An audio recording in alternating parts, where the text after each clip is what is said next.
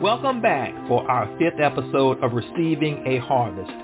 I am Randy Elam, your host, and in this episode, I'll be sharing with you some foundational scriptures for building wealth from biblical principles. Receiving a Harvest is a bi-weekly podcast that offers inspiring messages of managing your resources as financial stewards.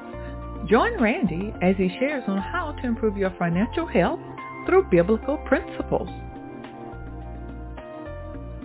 As we continue our journey in building wealth, we must keep God's word in remembrance. In Deuteronomy chapter 8 verse 18, the Bible tells us that God gives us the talents, the skills, and the ability to get wealth. He gives us the power to be successful. And in Jeremiah chapter 29 verse 11, it says that God's plans are to prosper us and give us hope in a future. And in Matthew chapter 6 verse 33, God wants us to seek his kingdom and his righteousness above all else, and he will give us everything we need. What we need is not a mystery to God. He created us, and he knows exactly what each one of us needs. God owns everything, and we are stewards managing his resources until Jesus returns. So ask God for wisdom and favor to help you manage the finances he has placed in your care. You need to develop a plan and know exactly where God's money is going. Document your expenses and develop a plan that will allow you to cover your expenses and have some money left over. If there is no money left over, then you will need to increase your income or reduce your expenses. Use godly wisdom to look at everything you are spending money on and determine if it is needed or if it can be reduced. Your goal is to have money left over after your expenses are paid. The more you can reduce or eliminate your expenses, the more money you will have left over.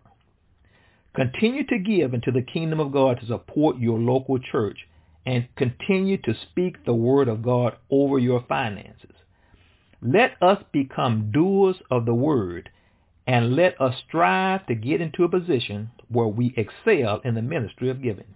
The Bible tells us in Deuteronomy chapter 28 and 12 that God will bless all the work we do. And in Psalms chapter 1 verse 3, the word of God says that everything we do shall prosper and succeed.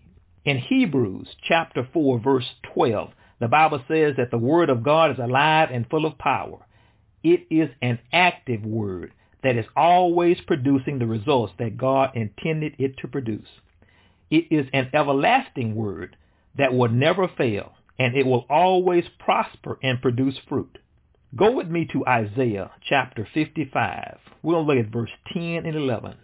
And I'll read this out of New Living Translation. And it says, The rain and snow come down from the heavens and stay on the ground to water the earth.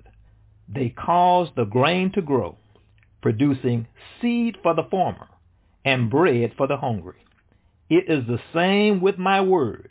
I send it out, and it always produces fruit.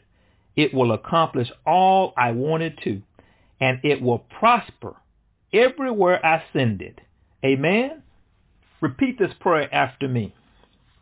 Heavenly Father, I have complete confidence in your word and that it will prosper to produce an abundant harvest and victory in every area of my life. In Jesus' name, amen. Well, this concludes another episode of Receiving a Harvest. I look forward to sharing with you more biblical principles to improve your financial health.